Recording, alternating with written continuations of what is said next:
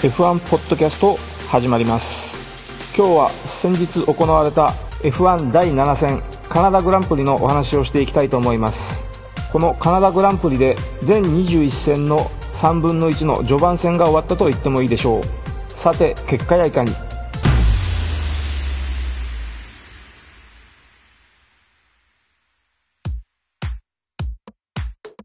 まずは今回持ち込まれる晴れ用ドライタイヤ3種類の紹介からしていきましょう。柔らかい方から順番に1番目の桃色ピンクのハイパーソフト2番目の紫色パープルのウルトラソフト3番目の赤色レッドのスーパーソフト以上の3種類になります。前戦モナコグランプリと同じ構成ですね。グランプリ中1番の低速サーキットのモナコと同じ構成を高速サーキットのこのカナダグランプリに持ち込んだピレリのチョイスはどんな戦いを生むのか注目ですね。それでは快晴に恵まれたカナダグランプリ初日。午前10時からのフリー走行1回目は気温18度路面温度32度。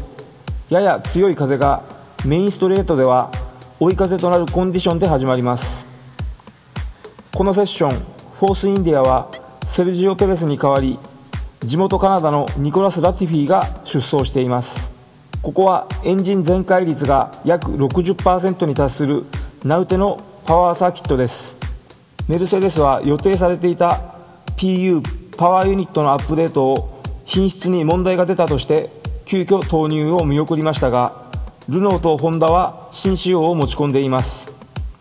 それがどれだけのラップタイムに反映されるのかも今週末の見どころの一つでしょう。開始27分そのルノーの新パワーユニットを積んだニコ・ヒルケンベルグがギアシフトができないと無線連絡。ヘアピン立ち上がりでストップし木端からすぐに赤旗中断となります。12分後に再開するとハイパーソフトを履いたマクラーレンのフェルナンド・アロンソがメルセデスの2台を抜いて1分14秒064のトップタイムを出します。とはいえ昨年のフリー走行1回目のベストがルイス・ハミルトンによる1分13秒809でありまだまだ本来のペースではありませんね。開始後1時間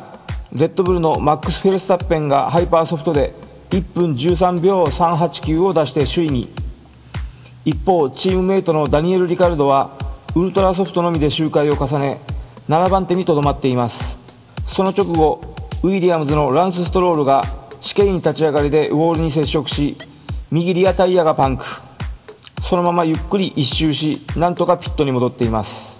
終了直前にはチームメイトのセルゲイ・シロトキンがターン6でスピン。リアからタイヤバリアに接触しましたがこれも自力でピットに戻ってきます。終盤になってもハイパーソフトを履くドライバーは少数派で結局マックス・フェルスタッペンがトップのままセッションは終了となりました。ウルトラソフトのルイス・ハミルトンがコンマ088秒差で2番手。チームメイトと同じハイパーソフトを履いたダニエル・リカルドがコンマ2秒落ちで3番手につけています。フェラーリ勢は最後にハイパーソフトを履いたセバスチャン・ベッテルが4番手。キミ・ライコネンはチームメイトからコンマ15秒差の6番手となっています。トロロッソ・ホンダはセッション後半までピエール・ガスリーがウルトラソフト。ブレンドン・ハートレイがスーパーソフトのみで周回。ガスリーは終盤にトップから1秒7差の10番手まで順位を上げています。ブレンドン・ハートレイはチームメイトからコンマ7秒落ちの16番手にとどまっています。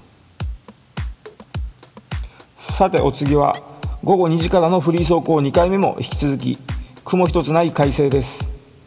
気温は21度。路面温度も43度まで上がっています。風向きは午前中とは逆になりメインストレートでは向かい風となっています。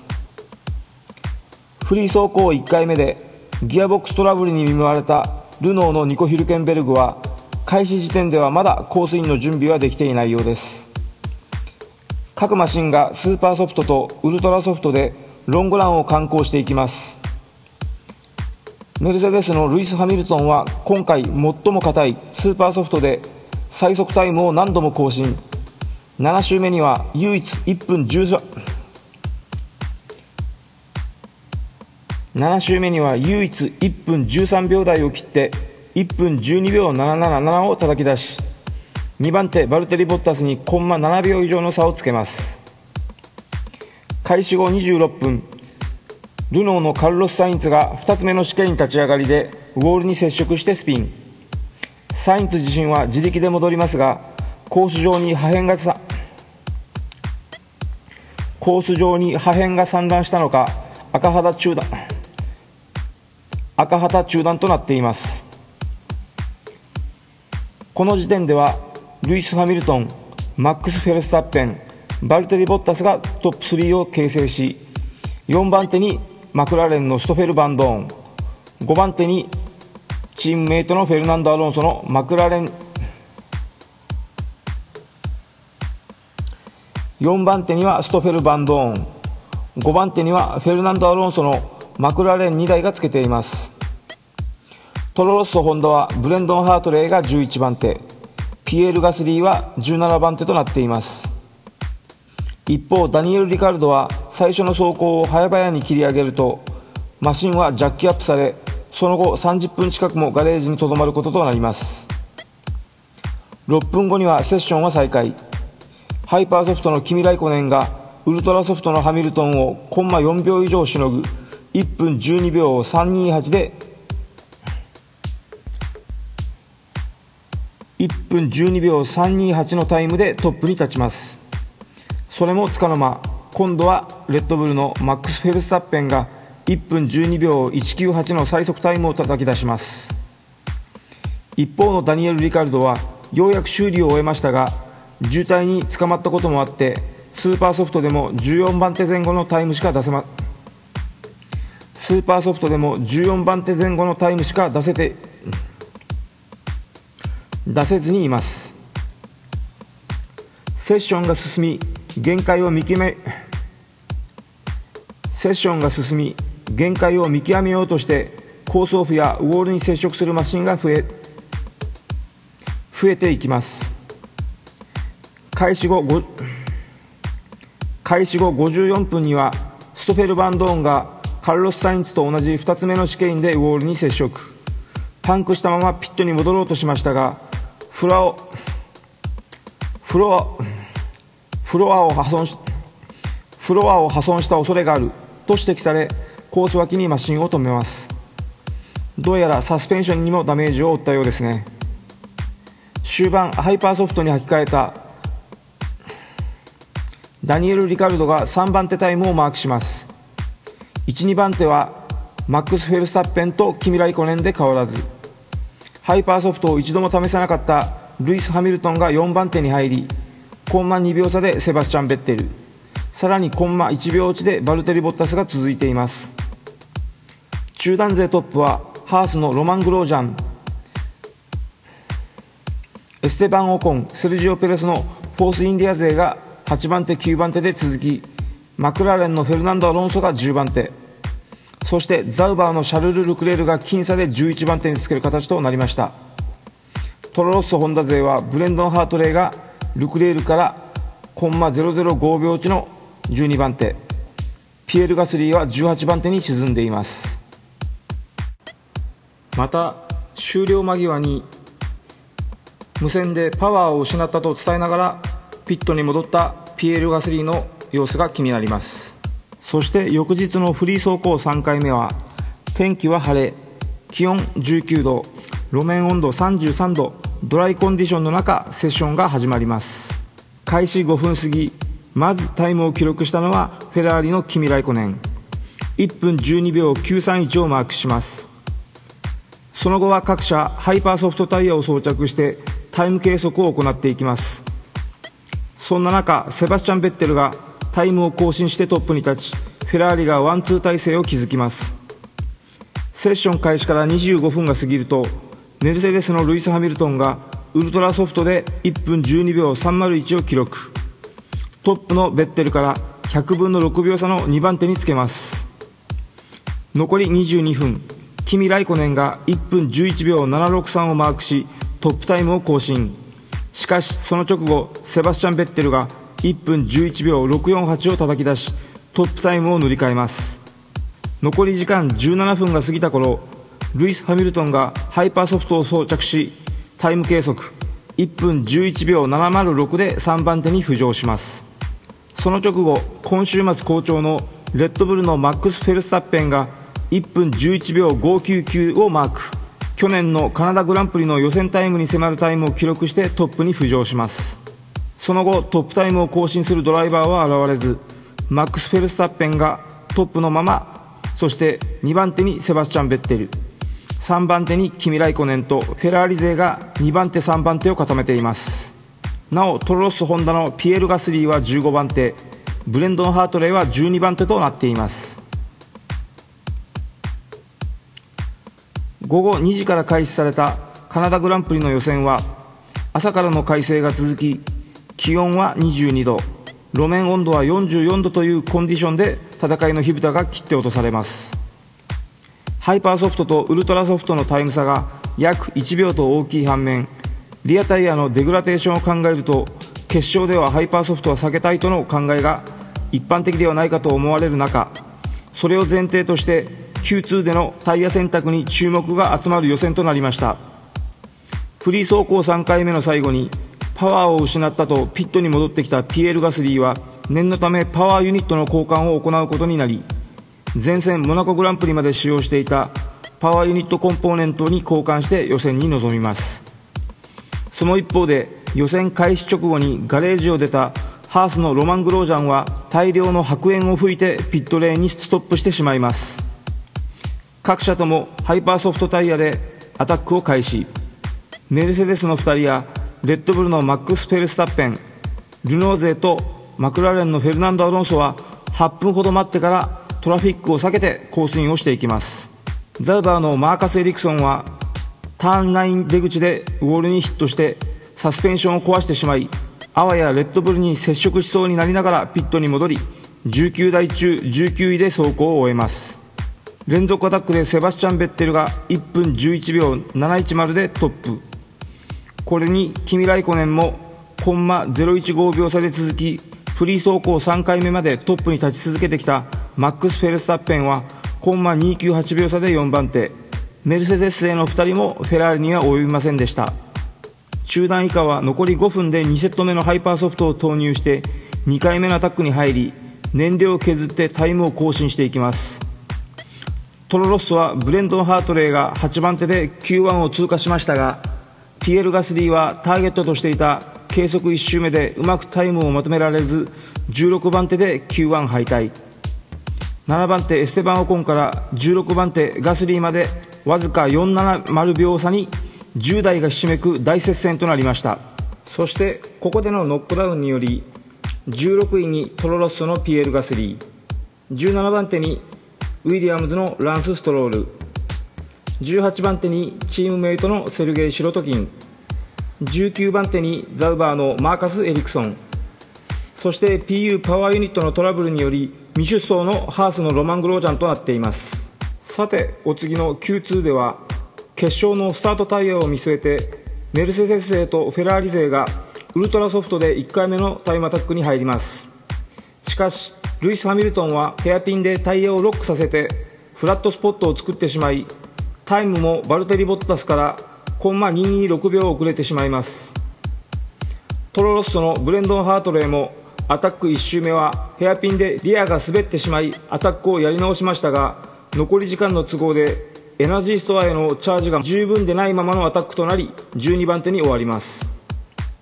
ハイパーソフトを履いたレッドブルのマックス・フェルスタッペンは1分11秒472でトップに立ちますが2番手バルテリ・ボッタスとはコンマ042秒しか差がありません。残り4分を切ったところで全車が2回目のアタックに入りますが10番手まで1秒049しかなかったためかメルセデス勢フェラーリ勢ともにハイパーソフトでアタックに向かいます。しかしフェラーリ勢もメルセデス勢もそのままタイムを記録せずピットに戻りウルトラソフトでのスタートを確定させています。セバスチャン・ベッテルはバックストレートで左右に何台ものトラフィックに引っかかったこともありアタックに入るのを断念したようです。中団ではここで各車がタイムを更新する中でルノー勢とフォースインディア勢が速さを見せ Q3 進出を決めています。そしてここでのノックアウトにより11番手ハースのケビン・マグヌッセン12番手トロロッソのブレンドン・ハートレー13番手ザウバーのシャルル・ルクレール。14番手マクラーレンのフェルナンド・アロンソ。15番手チームメイトのストフェル・バンドーン。以上のグリッドが決定します。Q3 では再び全車がハイパーソフトでアタックへ。ルイス・ハミルトンはヘアピンで右フロントタイヤをロックしてしまいタイムロスします。メルセデスとフェラーリが奥の手である予選モードを使う Q3 の中でルノー製 PU パワーユニットのほぼ限界値でタイムアタックを敢行してきたレッドブル勢にはもはや引き出しはなく1回目のアタックではメルセデスのバルテリ・ボッタスが1分10秒857で3年連続ポール・トゥウィンのチームメイトルイス・ハミルトンを抑えてトップに立ちましたが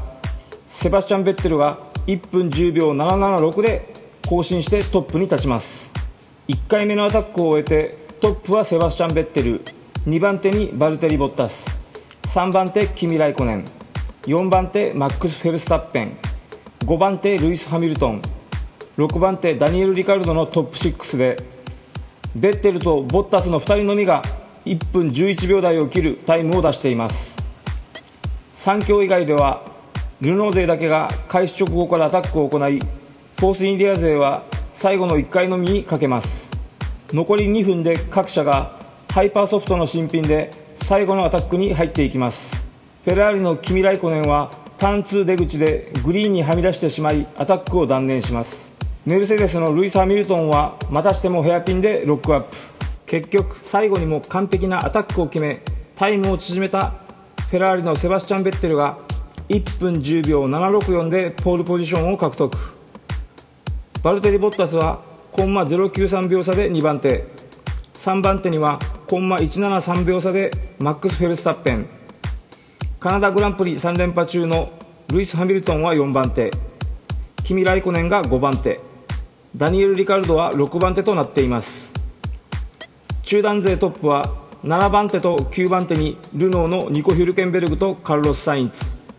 8番手と10番手にフォースインディアのエステバン・オコンとセルジオ・ペレスの2チーム4台が交互に並ぶ形となっています。翌日6月10日現地時間午後2時10分カナダグランプリの決勝がスタートへ。朝から好天に恵まれ気温は20度。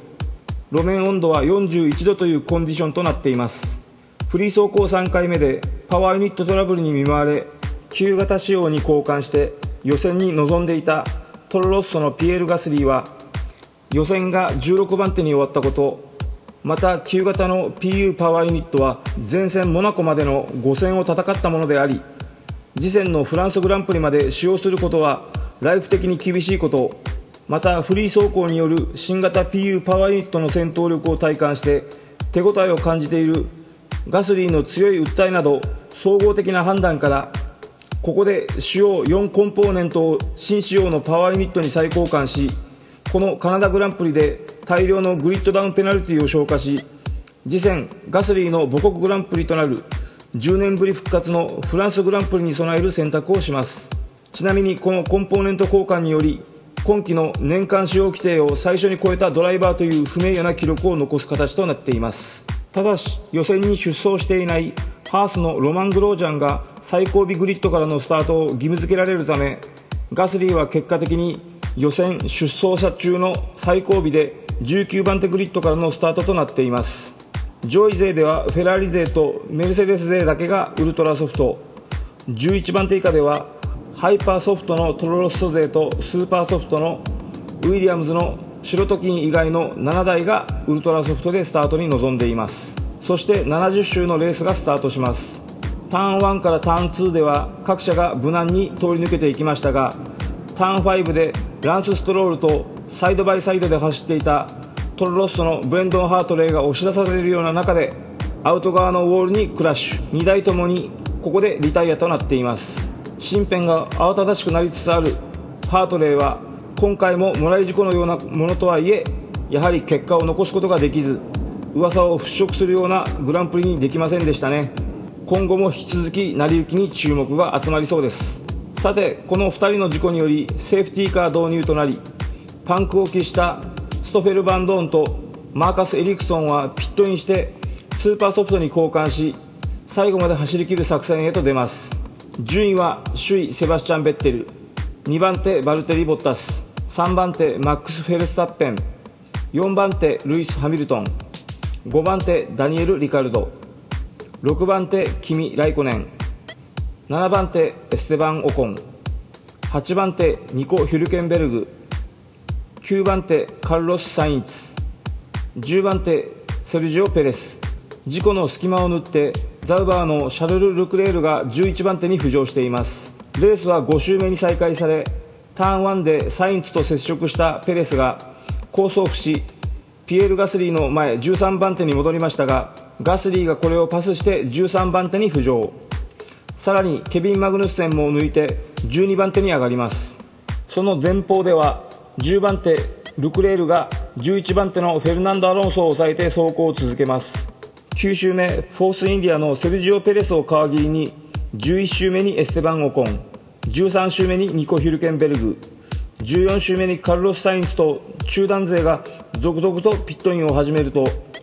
上位勢も16周目にマックス・フェルスタッペンとルイス・ハミルトンがピットインして7番手まで上がってきたシャルル・ルクレールの前で戻ります。フェルナンド・アロンソがアンダーカットを狙い18周目にピットインするとシャルル・ルクレールは翌週ピットインしましたがアロンソに逆転を許してしまいます。ハイパーソフトのピエール・ガスリーは23周目まで引っ張ってピットイン。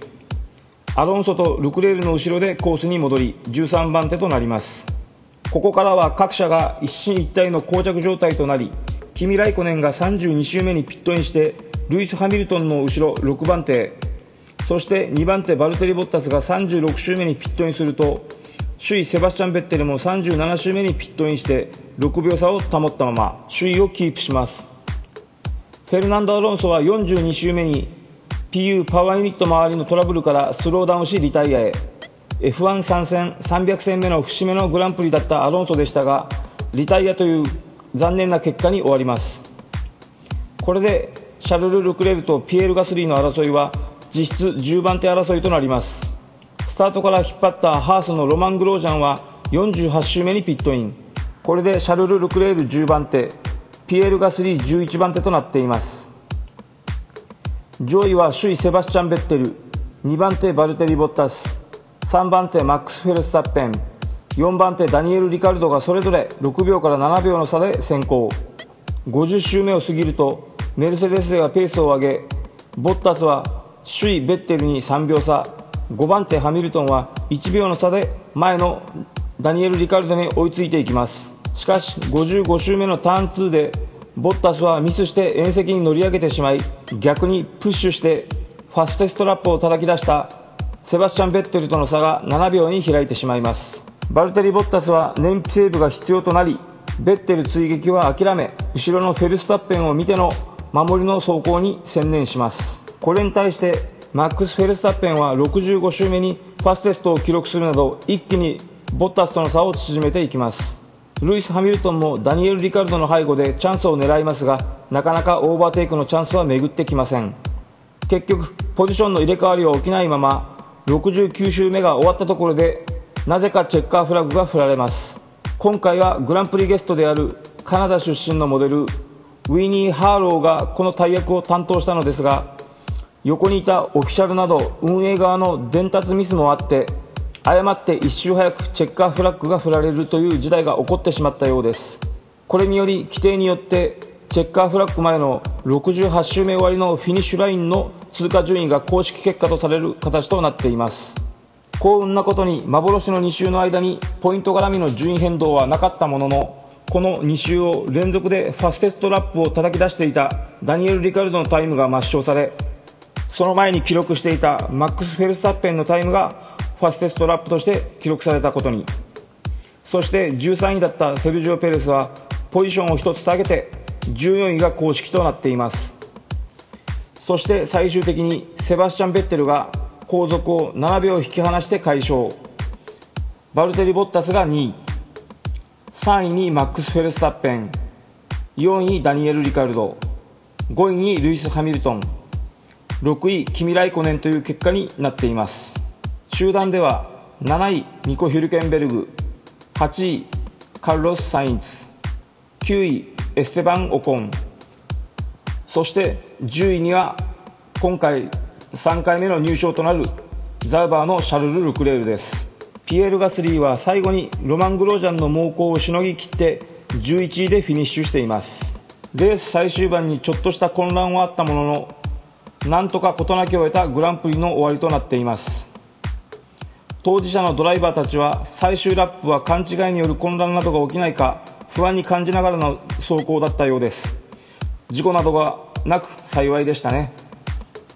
さてそれでは各種ランキングを紹介していきましょう。まずはドライバーズチャンピオンシップのランキングから。トップは121ポイントでフェラーリのセバスチャン・ベッテル。2位に1ポイント差の120ポイントでメルセデスのルイス・ハミルトン。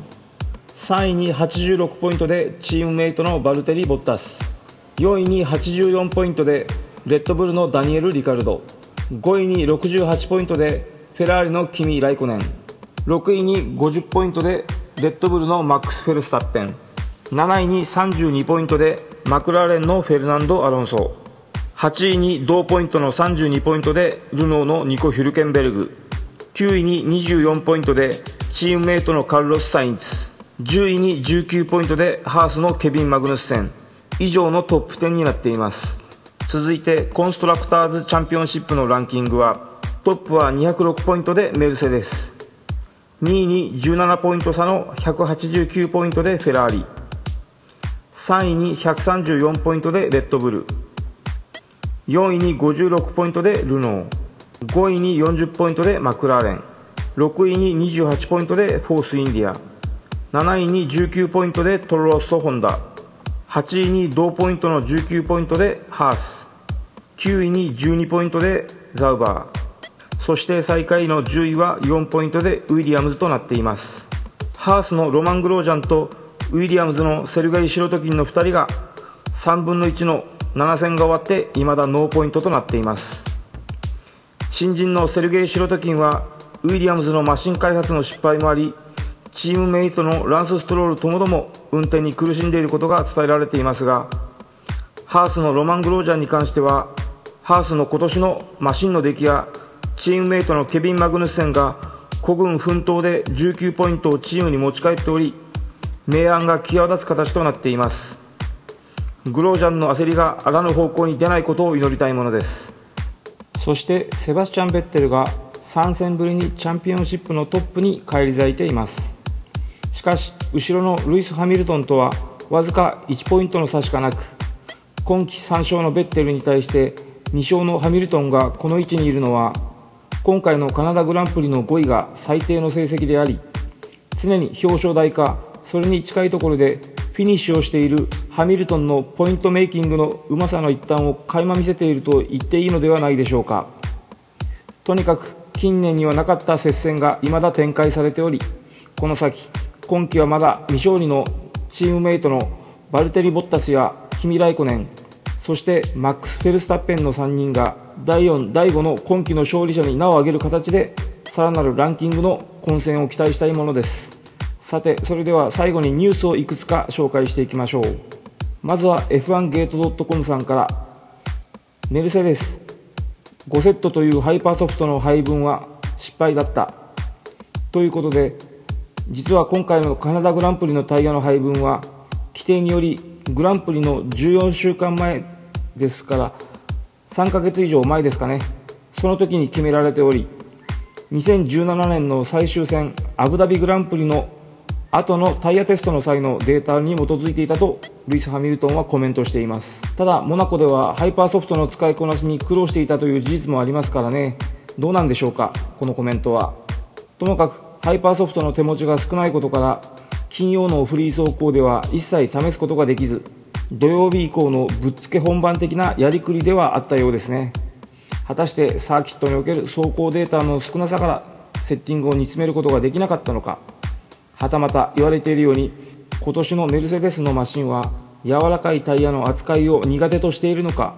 一体真実はどちらなのか興味がそそられるとこです。ではお次のニュースを。モータースポーツ .com さんからでメルセデス優位なはずのカナダでの失速に動揺。目を覚まさなければ。ということでメルセデスのトトウルフ代表の今回の発言なんですけれどまあ3年連続ポール・トゥウィンでここまでカナダグランプリで F1 初優勝を含む6勝を挙げているルイス・ハミルトンを擁しての今回の成績及び走りの内容にかなりの動揺が見られたと記事は伝えています。バルテリ・ボッタスが2位に入ったとはいえエースでこのカナダグランプリをかなり得意としているハミルトンをここまでしか送り込めなかったのは確かにメルセデス大丈夫なのかなとはためにも思ってしまいますよね。さてこの先メルセデスの逆襲はいかにといったところでしょうか。さてとお次はオートスポーツウェブさんからでアロンソ300戦目にトラブルでリタイア。本当に悲しい。パフォーマンスも信頼性も改善が必要。ということで前線モナコグランプリからの2戦連続のマシントラブルによるリタイアに悲しむもさらなるマシンの改善に前向きに取り組むとのコメントを残しているようですね。彼はこの後はフランスのルマン24時間耐久レースにトヨタチームから参戦。元 F1 ドライバーの中島和樹らとチームを組んで見事優勝を飾っています。F1 のモナコグランプリの優勝について自身の目標であるトリプルクラウンの2つ目の称号を勝ち取っています。残る標的はインディーカーのインディー500のタイトルのみとなっています。果たして彼は来年も F1 界に席を置くのでしょうか？注目が集まります。次は F1 ゲート .com さんからでザウバーシャルル・ルクレールが3度目の入賞。ということで今年ザウバーから F1 デビューを果たしたシャルル・ルクレールなんですがここまでの7戦を終えて3度の入賞の成績を残しており今年の F1 の新人王はほぼ彼で決まると言ってもいいのではないかと思われるわけなんですが先日の公式記者会見では現役の歴代チャンピオンルイス・ハミルトンやセバスチャン・ベッテルからもお褒めのコメントが出るなど早くも来年のフェラーリドライバーとしてセバスチャン・ベッテルのチームメイトへとの話がいよいよ現実味を帯び出してきています。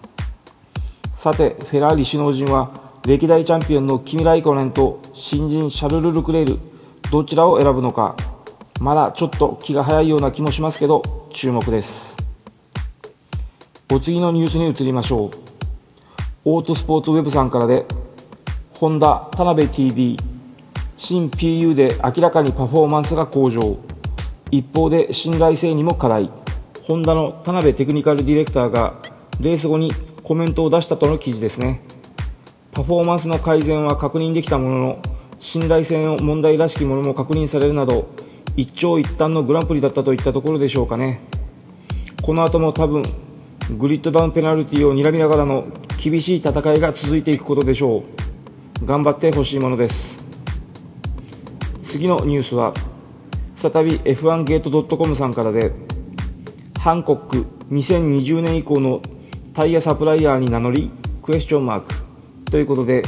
韓国のタイヤメーカーであるハンコックがとの記事のようですね。F1 は現在2020年から2022年までの3年間の F1 単独タイヤサプライヤーを募集しているとのことです。早ければ今年の9月にも決定がなされると報道しています。ホイールを現在の13インチから18インチへの変更も話し合われていると言われておりこの辺も含めて注目していきたいものです。お次のニュースはすいません。ここからは複数のニュースを連続して紹介していきたいと思います。事情は後ほどに。それではまずはオートスポーツウェブさんからでホンダとルノーの新パワーユニットコンマ3秒向上化。レッドブルの引き止め望むルノー。次回アップデートプランも明かす。そしてレッドブルあらゆる面で向上したホンダ PU のパフォーマンスを分析へ。ルノーは契約継続を促す。次は F1 ゲート .com さんからで。ルノー F1 レッドブルに最後通告。このままではオファーを取り下げる。そしてトップニュースさんからはレッドブル次期エンジン決定スケジュールは変更せず。ということでカナダグランプリ終了後からデータによってホンダやルノーの PU パワーユニットのパワーアップの具体的な数値が表に出てきたりはたまたルノーがここに来てレッドブルが主張するオーストリアグランプリより早い PU パワーユニットの契約決定を求めたりはたまたホンダにくら替えしたら今後2年は勝てないからルノーとの引き続き契約をした方がいいとのアドバイスをコメントするなどこれまでのルノーのコメントから180度方向転換しているようにしか聞こえない発言が飛び出したりしていましたが当の本人のレッドブルチームはかたくなにオーストラリアグランプリ終了後を主張していたわけなんですがたった今このポッドキャスト録音中の本日6月19日ホンダ及びレッドブルチームより正式に2019年より2年間レッドブルレーシングとトロロッソに PU パワーユニットを供給することを先ほど正式に発表したとのことです。何はともあれこれにてレッドブルホンダの誕生となります。この関係がレッドブルとルノーのようなこじれたものにならずその先の2021年以降の新たな企画の PU パワーユニット時代への架け橋となることを祈りたいものです。とりあえず急いで編集配信を行わなければならなくなってしまったので本日のポッドキャストはこの辺で失礼したいと思います。最後に次戦フランスグランプリに持ち込まれるタイヤを紹介していきましょう。柔らかい方から2番目の紫色パープルのウルトラソフト。3番目の赤色レッドのスーパーソフト。4番目の黄色イエローのソフト以上の3種類になります。今回のタイヤは先日行われたスペイングランプリでも使用された表面のコンパウンドのゴム層が薄い特別仕様のタイヤになります。スペイングランプリ前までタイヤに苦しんでいたように見えるメルセデスが強さを見せた一方順調に来ていたフェラーリが苦しむという演出をしたタイヤとも言われています。果たして今回もメルセデスに味方するのか。そしてフェラーリの対策は万全なのか。その辺も注目されると思われます。今回のフランスグランプリは10年ぶりの復活ですが開催地のポール・リカールに関しては F1 開催が28年ぶりとなっています。フランス・ミストラルの地でどんな戦いが繰り広げられるのでしょうか。楽しみにしたいと思います。最後までお付き合いありがとうございました。よろしければ Twitter にて「ハッシュタグとしログ」シャープ TOSHIROG までコメントをよろしくお願いします。それでは本日はこれにて失礼します。